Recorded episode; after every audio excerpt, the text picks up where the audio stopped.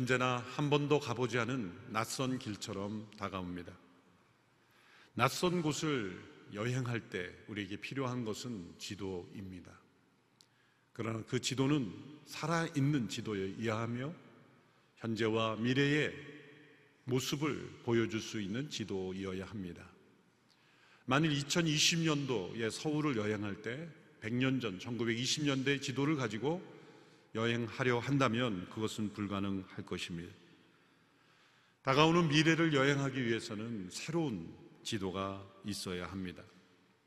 누군가 지도를 만들어 줄 때까지 기다리는 사람들이 있고 pioneer로서 지도를 만들어 가며 여행하는 사람이 있습니다.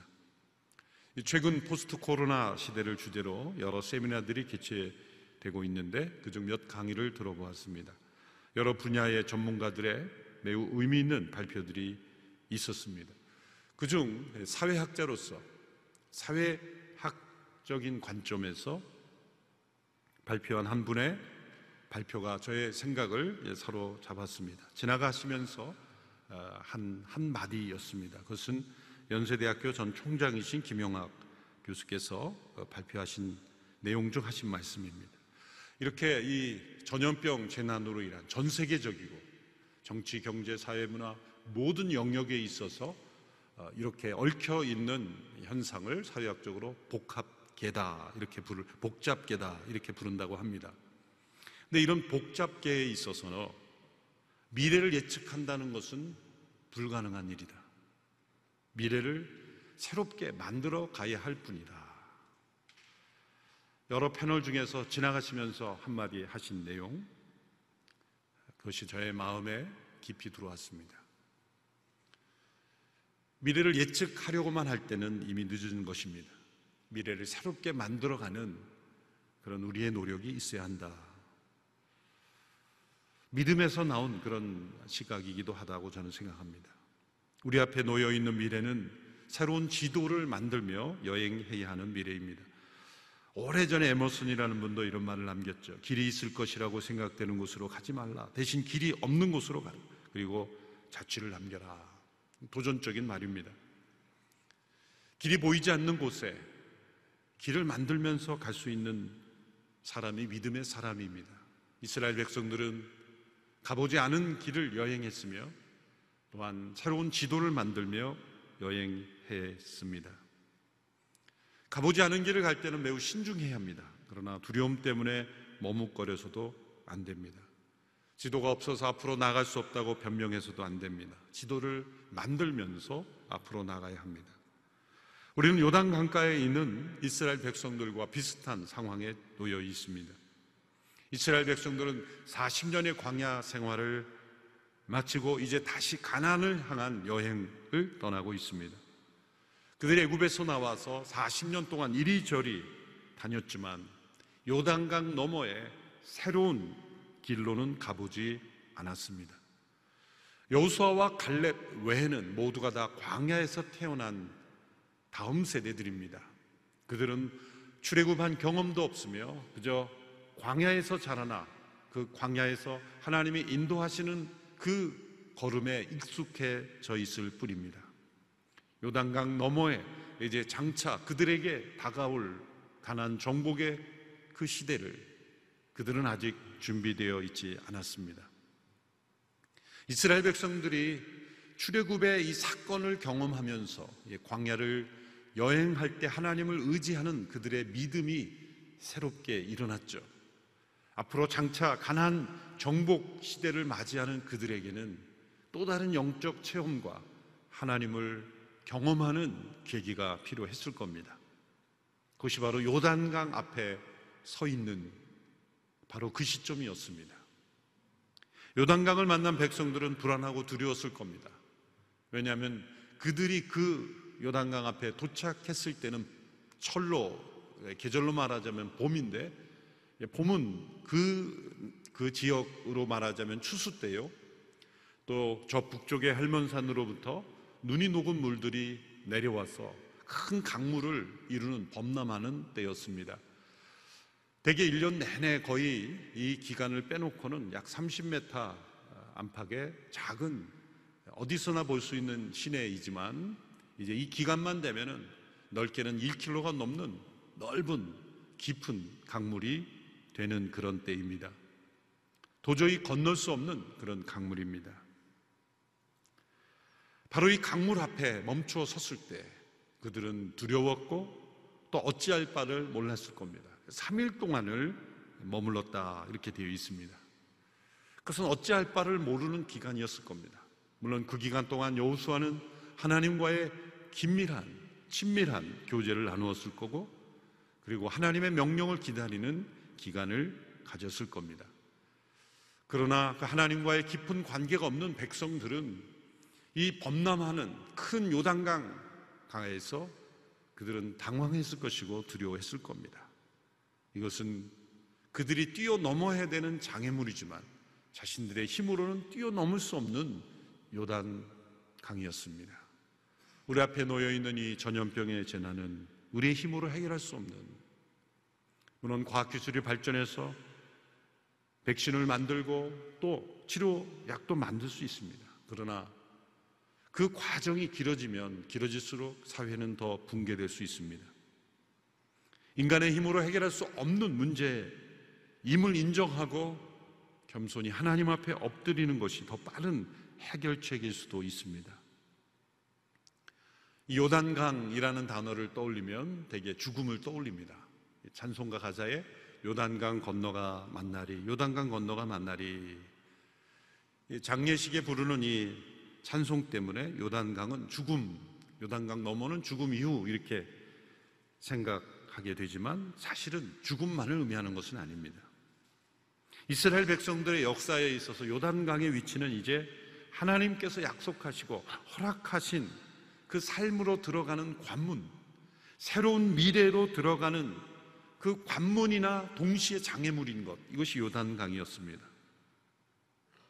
이러한 장애물 앞에서 우리가 가장 먼저 생각해야 할 중요한 사실은 지금 이스라엘 백성들이 지금 서 있는 바로 그 길이 그들 스스로 정하여 걸어온 길이 아니라는 것입니다.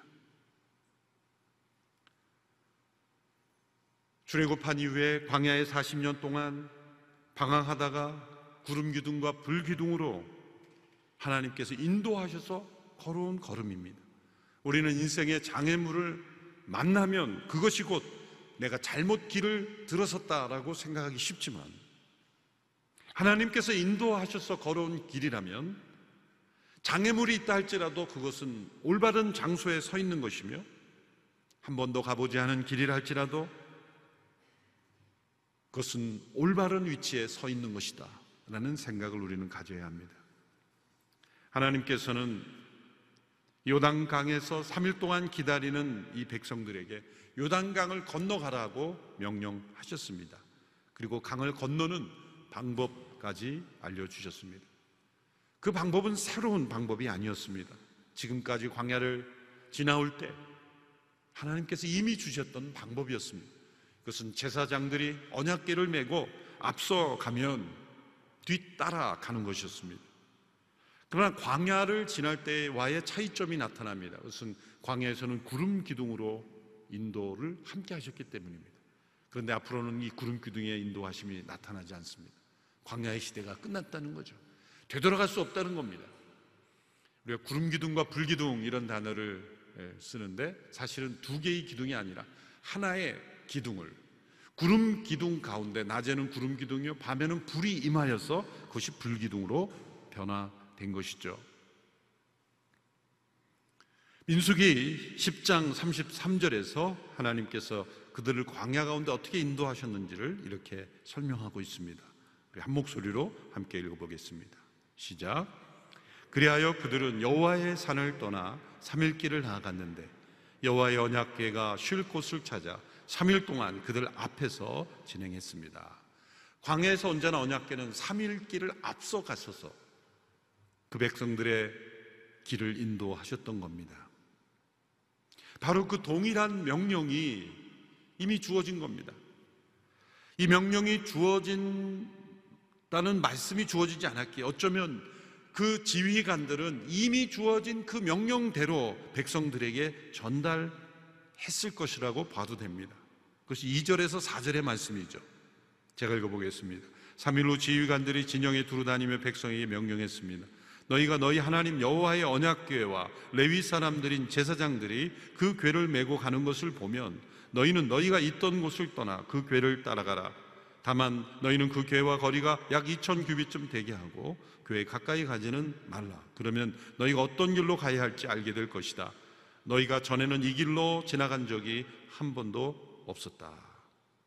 한 번도 가보지 않은 그 길을 걸어갈 때 지휘관들이 지금까지 인도함을 받았던 그 명령대로 계속해서 순종하라라는 명령을 전달해 준 것입니다.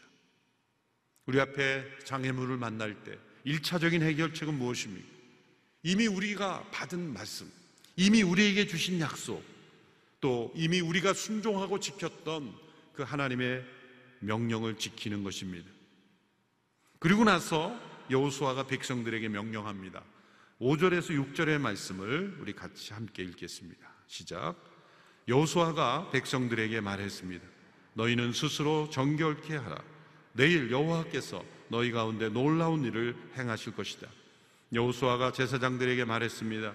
언약궤를 메고 백성들 앞서 강을 건너라. 이에 제사장들은 언약궤를 메고 백성들 앞서 갔습니다. 여호수아에게는 믿음이 있고 기대가 있습니다. 앞에는 요단강이 범람하고 있어서 사람의 힘으로는 건널 수 없는 배를 띄울 수도 없고 또 어떤 장치를 통해 건너갈 수도 없는 그 요단강이 범람하고 있고 백성들은 두려워하고 있지만 여호수아에게는 이 믿음의 지도자에게는 믿음이 있고 기대함이 있습니다. 우리가 할 일은 스스로 정결하게 하는 것이다.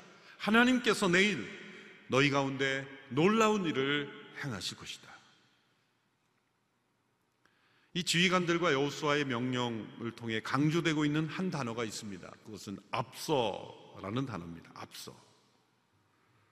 3절에서 그 괴를 떠나가라 이렇게 말했고 6절에서 여호수아는 제사장들이 언약궤를 메고 백성들 앞서 강을 건너라. 11절에서 또 여호수아가 백성들에게 말합니다. 보라 온 땅의 주의 언약궤가 너희 앞서 요단강을 건너게 될 것이다. 지금까지 광야에서 인도하신 것처럼 그 언약궤가 앞서 갈 때 그 백성들이 따라가는 것 그것이 바로 그 백성들의 길이었습니다. 이 언약궤는 앞서 행하시는 하나님의 임재를 의미하는 것입니다. 우리에게는 하나님의 말씀이요, 성령 안에서의 기도요, 교회 공동체의 하나됨이요. 바로 그것이 앞서가시는 하나님의 임재, 언약궤가 상징하는 것입니다. 언약궤는 모세를 통해 주어졌고 그 모세 시대에 하나님께서 함께 하신 그 하나님이 동일하게 지금 여호수아 시대에도 함께 하심을 알려줍니다. 하나님은 역사 속에 그 백성들과 동행하신 하나님, 출애굽하신 하나님이실 뿐만 아니라 또 그 아브라함 조상 아브라함을 택하시고 인도하신 그 동일하신 하나님이 지금 우리가 요단강 앞에 서 있다는 겁니다. 아브라함에게는 죽은 자와 같은 그 몸에서 생명을 잉태케 하시는 하나님, 또 출애굽의 상황에서 놀라운 기적으로 출애굽하도록 하신 하나님, 그 동일한 하나님이 언약계를 통해 인도해 오신 하나님이 지금 요단강 앞에 있는 우리도 하나님은 인도하시고 길을 내어 주실 것이다. 라고 믿을 수가 있는 것입니다. 신명기 31장 8절에 보면 모세가 자신이 지도자로서의 40년의 삶을 되돌아보면서 회고하면서 신명기 전체가 장차 가나안 땅에 들어갈 다음 세대들을 양육하는 교훈서지만 그 중에 자신의 고백을 한마디로 당신이 40년 동안 경험한 하나님은 어떤 하나님입니까? 라고 질문하면 아마 이 구절을 모세는 픽업할 것이라고 저는 생각합니다. 31장 8절의 말씀. 우리 같이 한 목소리로 읽겠습니다. 시작. 여호와께서 친히 내 앞서 가시고 너희와 함께 하실 것이며 너를 떠나지도 너를 버리지도 않으실 것이다. 두려워하지 말고 낙심하지 마라. 하나님께서 함께 하신다라는 그 고백만으로는 부족합니다. 당연히 함께 하시는데 어떻게 함께 하시는가? 친히 앞서 가시며 함께 하신다. 더 강조한 것입니다. 모세가 경험한 하나님이십니다. 하나님은 그저 함께 하실 뿐만 아니라 앞서 가시며 함께 하십니다. 그것이 바로 언약궤를 통하여 구름 기둥을 통하여 앞서 임재하시고 행하심으로 우리를 인도하셨다. 그렇게 함께 하셨다. 그러므로 믿음의 사람들에게 미래의 지도는 앞서 가시는 그 하나님 그분이 친히 우리 미래의 지도가 되시는 하나님이시는 거예요. 앞서 행하시는 그 하나님, 그 하나님의 임재가 우리에게 미래의 지도입니다. 가보지 않은 길을 걸어갈 때 앞서 행하시는 그 하나님께서 친히 앞서 가심으로 우리가 미래에 가보지 않은 길을 여행할 때 우리의 미래의 지도다. 라는 것이죠. 가보지 않은 길로 가라고 명령만 하시는 분이 아니십니다. 친히 앞서 가시며 우리를 인도하시는 하나님이십니다. 백성들에게는 당황스럽고 생소하고 낯선 길이지만 하나님은 그 땅을 오랫동안 주목하신 하나님이십니다. 그 땅을 향한 심판을 계획하셨고 그 땅을 하나님의 나라의 백성의 땅으로 변화시키기 원하셨고 그 땅을 통해 온 세상에 하나님의 살아계심이 증거되기를 계획하신 그 땅입니다. 우리는 우리 앞에 놓여 있는 장애물로 인하여 두렵고 불안할 수 있지만 우리 미래 지도가 되시는 하나님께서 친히 앞서가시고 그 앞서가신 하나님을 따라간다면 우리는 새로운 미래를 맞이할 수 있습니다. 이 과정을 통해 우리에게 주시는 세 가지 교훈을 정리해 보면 첫째로 앞서 행하시는 하나님은 우리가 따라갈 수 있도록 한 걸음 앞서 가시는 하나님이십니다. 앞서 가시는 하나님이 저 멀리 우리가 따라갈 수 없도록 앞서 가신다면 우리가 어떻게 따라갈 수 있겠습니까? 그러나 하나님은 우리가 따라갈 수 있는 거리에서 앞서 가십니다. 구체적으로 이 요수와 3장 4절에 보면 다만 너희는 그 괴와 거리가 2천 규빗좀 떨어지게 하라. 2천 규빗이 미터로 환산하면 900m 정도 됩니다. 눈으로 바라보고 떠나갈 수 있는 거리. 사실 우리가 믿음의 눈으로 아무리 멀리 내다본다 할지라도 하나님의 관점에서 보면은 한 걸음 앞서가는 겁니다. 한 걸음 한 걸음 하나님께서 앞서가심을 우리가 따라갈 때 우리는 새로운 미래를 걸어갈 수 있습니다. 내 앞서 가시는 그 하나님이 지금 어느 방향으로 가는지를 알지 못한다면 하나님의 임재 가운데 살아가고 있지 않은 것입니다. 하나님의 임재를 떠나 있다면 앞서 가신 하나님을 볼 수 없습니다. 이 재난을 통해 우리가 깨달아야 되는 것, 앞서 행하시는 이 재난을 통하여 일하시는 그 앞서 가고 계시는 하나님, 한 걸음 앞서 가시는 그 하나님을 믿음의 눈으로 바라보고 우리는 따라가야 하는 것입니다. 독일의 나치에 저항하였던 보네퍼 목사님은 그의 시편 명상에서 앞서 행하신 하나님께 대해 이렇게 고백했습니다. 만일 어떻게 하나님과 함께 삶을 시작해야 하는지를 묻는다면 성경은 하나님이 오래전부터 우리와 함께 시작하셨다고 삶을 시작하셨다고 대답할 것이다. 만약 하나님을 위해 우리가 무엇을 할 수 있는지를 묻는다면 하나님께서 이미 우리를 위해 하신 일들에 대해 듣게 될 것이다. 우리가 하나님과 함께 삶을 시작하는 것이 아니라 하나님이 오래 전부터 이미 우리와 함께 하고 계셨습니다. 우리가 뒤늦게 그것을 깨달을 뿐입니다. 우리는 하루를 계산할 때 아침부터 저녁까지 하루를 계산하죠. 아침에 해가 뜨고 저녁에 잠자리에 들 때를 하루를 계산하지만 창세기 1장에서부터 그리고 구약 전체 시간 개념은 저녁부터 아침까지입니다. 유대 절기는 일몰부터 그 다음 일몰까지입니다. 6월절 그러면 해가 뜨는 시점부터 해서 저녁 식사를 하고 그 다음 날 그 금요일 저녁부터 금요일 일몰부터 토요일 일몰까지가 6월절 하루 날입니다. 모든 절기는 일몰부터 일몰까지예요. 그게 하루입니다. 왜 그랬을까? 저녁이 되면 우리는 힘을 내려놓고 안식에 들어가지 않습니까?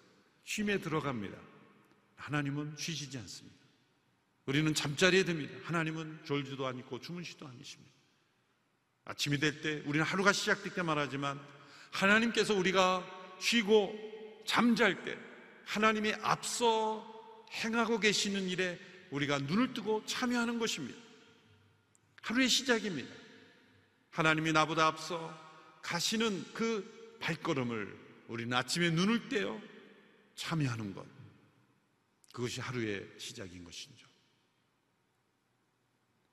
또한 둘째로 앞서 행하신 하나님은 우리가 다 헤아리기 어려운 목적을 위해 우리가 다 이해할 수 없는 방법으로 인도하십니다. 하나님의 인도하심은 언제나 복합적입니다. 다중적입니다. 어떤 장애물이 나왔을 때 그 장애물만을 해결하는 것을 우리는 보지만 하나님 그 장애물을 통해서 또 다른 일을 하시는 분이 하나님이십니다. 요단강을 건너는 이 사건을 통하여 단지 길을 통과하기 위해서만 요단강을 하나님은 그 앞에 두지 않으셨습니다.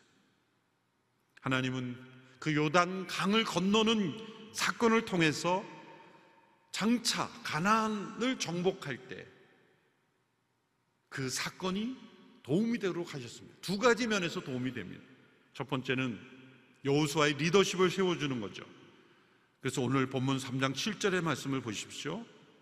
그러고 나서 여호와께서 여호수아에게 말씀하셨습니다. 오늘 내가 모든 이스라엘이 보는 앞에서 너를 높일 것이다.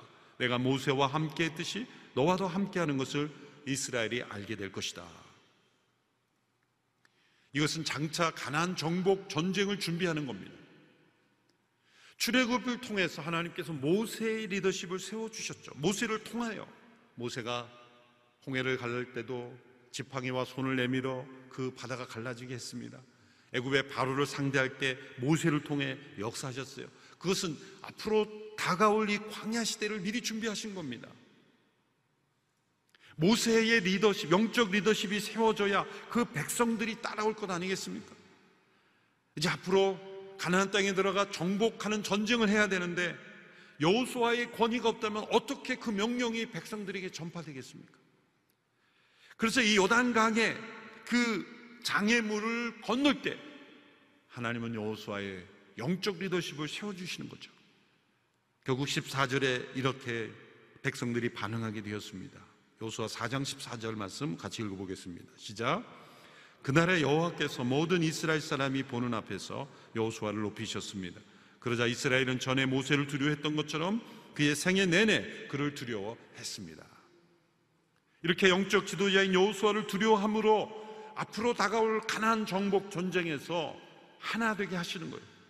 또 다른 목적은 요단 강이 멈추어 서며 통과하는 이 기적을 통해서 가나안 민족들의 마음을 두렵게 하는 것입니다. 이제 여호수아 이후의 말씀을 쭉 읽어보면 그 백성들이 어떻게 그 전쟁에 임하게 된 일단 두려움이 가득 차입니다. 그 가나안 민족들에게 그 흉악한 민족들에게 일단 두려움이 깔려버립니다. 전쟁에서 승패를 결정짓는 것은 이 용기와 믿음과 어떤 심리적인 것이죠. 그런데 그 가나안 민족들이 왠지 모르는 두려움이 깔려 있어요. 왜 그렇습니까? 요단강이 기적적으로 갈려졌다. 추적해 보니 홍해도 그런 사건이 있었다. 그것이 가나안 민족들에게 소문이 나서 이스라엘 민족들은 이 들어갈 때 이미 두려움에 떨고 있는 거예요. 이것은 하나님께서 먼저 전쟁하고 계신 겁니다. 백성들이 용기 있게 싸운 것 먼저 앞서가신 하나님께서 이 사건을 통하여 그 가나안 민족들에게 두려움을 심어준 거죠. 이런 우리가 다 이해하기 어려운 목적. 백성들은 요단강만 바라보는 거예요. 저거 어떻게 건너나 그것만 바라보는 거죠. 우리가 어떤 재난을 당할 때 우리의 믿음의 시야를 넓힐 필요가 있어요. 이 재난 너머에 하나님께서 우리가 다 헤아리기 어려운 목적을 가지고 계시기에 우리가 현재 이해할 수 없는 이러한 과정을 겪을 수 있다는 겁니다. 요셉의 인생의 대표적인 얘기죠. 요셉은 성실했지만 참 이해되지 않았습니다. 되게 요셉의 생애를 해석할 때 이 고자질장이다. 그래서 미움받아 마땅하다. 그렇게 해석할 수도 있지만 저는 어느 날 성경을 보는 가운데 막내, 그 어린 아이인데 거의 막내인데 베냐민 다음에 막내 아닙니까? 근데 형들의 과실을 아버지에게 말한 거예요. 그건 고자질이라기보다도 어린 나이지만 형들이 잘못된 일을 행했다는 것, 잘못이라는 걸 알았다는 게 분별력이 아닙니까?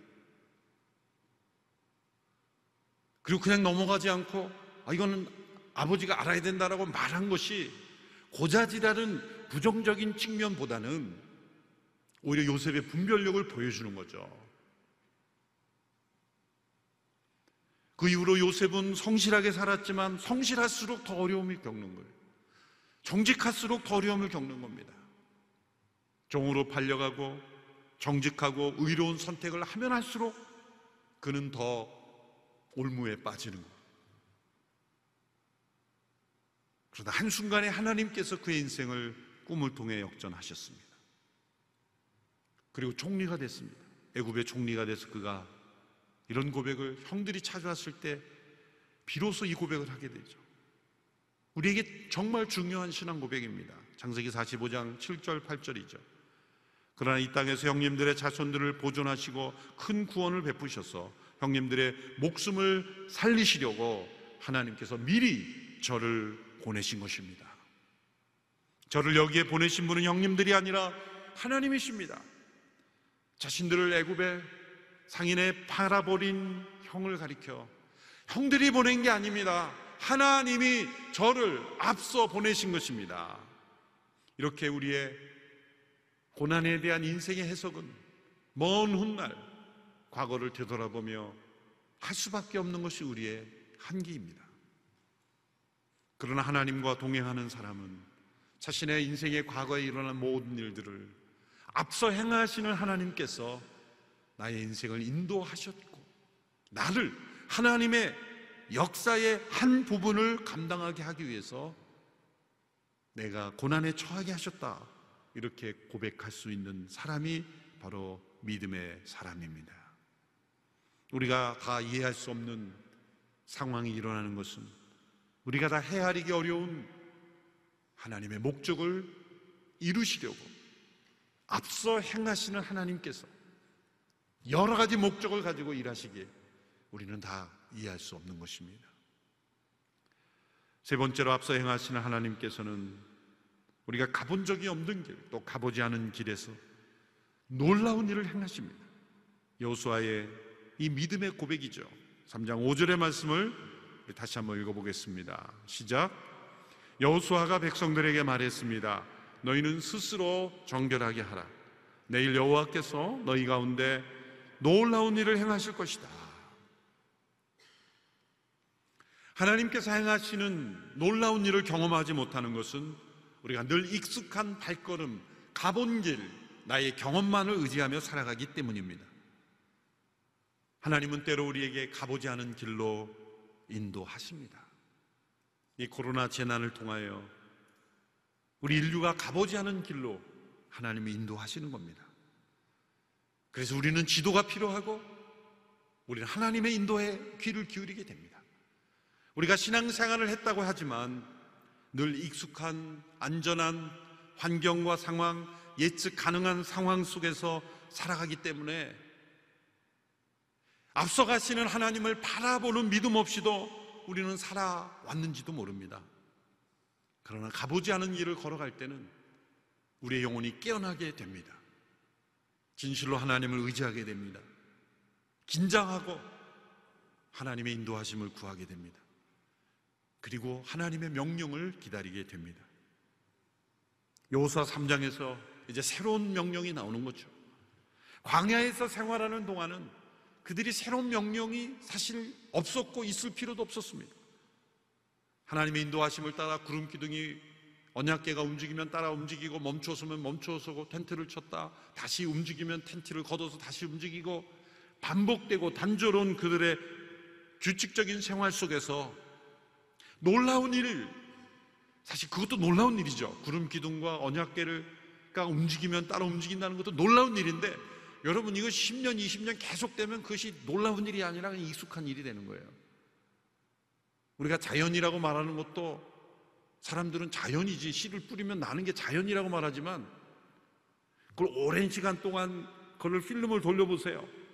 땅에 심어졌더니 갑자기 뭐가 나오더니 막 거기서 열매가 나와요. 놀라운 일이죠. 그런데 반복되면 그리고 자주 오래 반복되면 사람들이 거기다 이름을 붙이죠. 자연이다.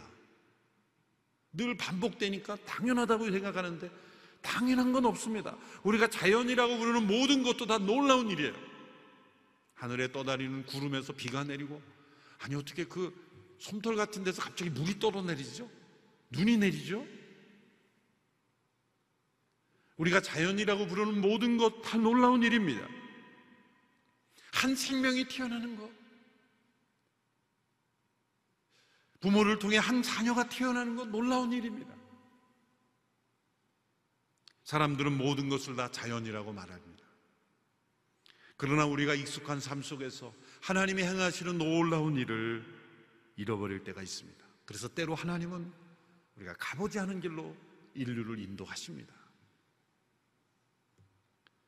새로운 길에서는 새로운 명령이 필요합니다. 가보지 않은 길에서는 새로운 지도가 필요하듯이 하나님께서 새로운 명령을 주십니다. 우리가 가보지 않은 길을 걸어가야 되는 이때 우리에게 필요한 것은 하나님의 새로운 명령이에요. 그리고 하나님께서 놀라운 일을 행하실 것이라는 기대입니다. 그래서 요단강이라는 장애물은 하나님의 새로운 명령을 받는 기회가 되는 것입니다. 우리 앞에 놓여진 불투명한 미래는 하나님의 새로운 명령을 들을 수 있는 기회가 되는 것입니다. 여호수아는 그 하나님의 놀라운 일을 맞이하게 될 때 주신 명령을 이렇게 전달했습니다. 스스로 성결하게 하라. 왜 그렇습니까? 예수님이 말씀하신 것처럼 정결한 자만이 하나님의 놀라운 일을 볼 수 있기 때문입니다. 마음이 정결한 자는 하나님을 볼 것이요. 말씀하셨기 때문입니다. 하나님은 우리에게 놀라운 일을 이루시기 전에 하나님과 올바른 관계를 맺기를 원하십니다. 내일 어떤 기적이 일어나는가는 오늘 얼마나 우리 자신을 성결하게 하는가에 달려 있습니다. 결론적으로 우리 앞에 놓여 있는 새로운 도전과 위기와 장애물은 앞서 행하시는 하나님을 경험할 수 있는 기회인 것입니다. 그리고 하나님이 행하시는 놀라운 일을 체험할 수 있는 기회인 것입니다. 요단 강물이 제사장들이 앞서 발을 디딜 때 갈라졌습니다. 홍해와 정반대죠. 홍해는 다 갈라 놓게 하시고 걸어가게 하셨지만 이제는 제사장들이 발을 디뎠을 때 그 요단 강물이 멈춰서게 하셨습니다. 홍해에서는 너희는 가만히 있어 내가 행하는 일을 그냥 보기만 하라 말씀하셨지만 요단 강물 앞에 섰을 때는 믿음의 참여를 요구하셨어요. 스스로 정결하게 하고 하나님의 행하신 일들을 바라보게 했습니다. 홍해 때는 뒤에서 추격해오는 애굽의 군사들을 무찔렀지만 이제 요단 강을 통해서는 앞에 있는 가나안의 민족들을 무찌르게 하셨습니다.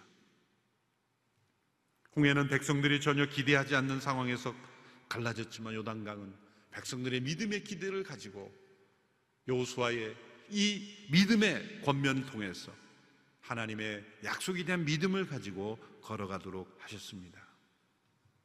우리가 이 가보지 않은 길을 가야 할 때 죽은 믿음은 반드시 두려움에 사로잡힙니다.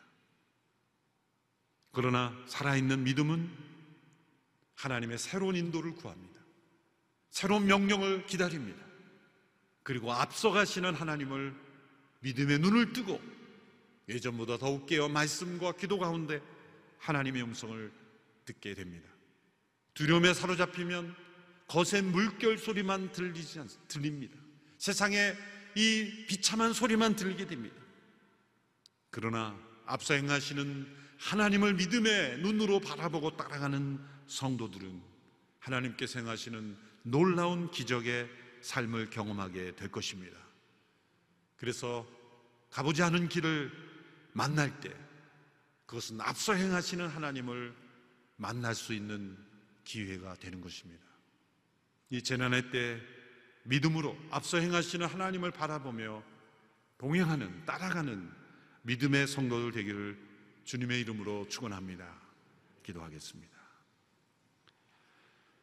앞서 행하시는 하나님 우리의 발걸음을 인도하시고 가보지 않은 길을 걸어가야 하는 우리의 마음속에 두려움이 아니라 믿음을 불안이 아니라 기대를 염려가 아니라 확신을 허락하여 주시옵소서.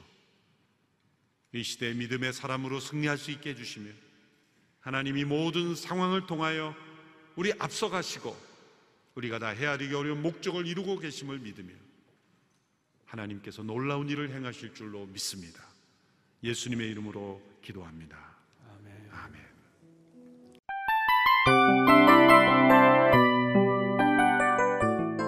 이 프로그램은 청취자 여러분의 소중한 후원으로 제작됩니다.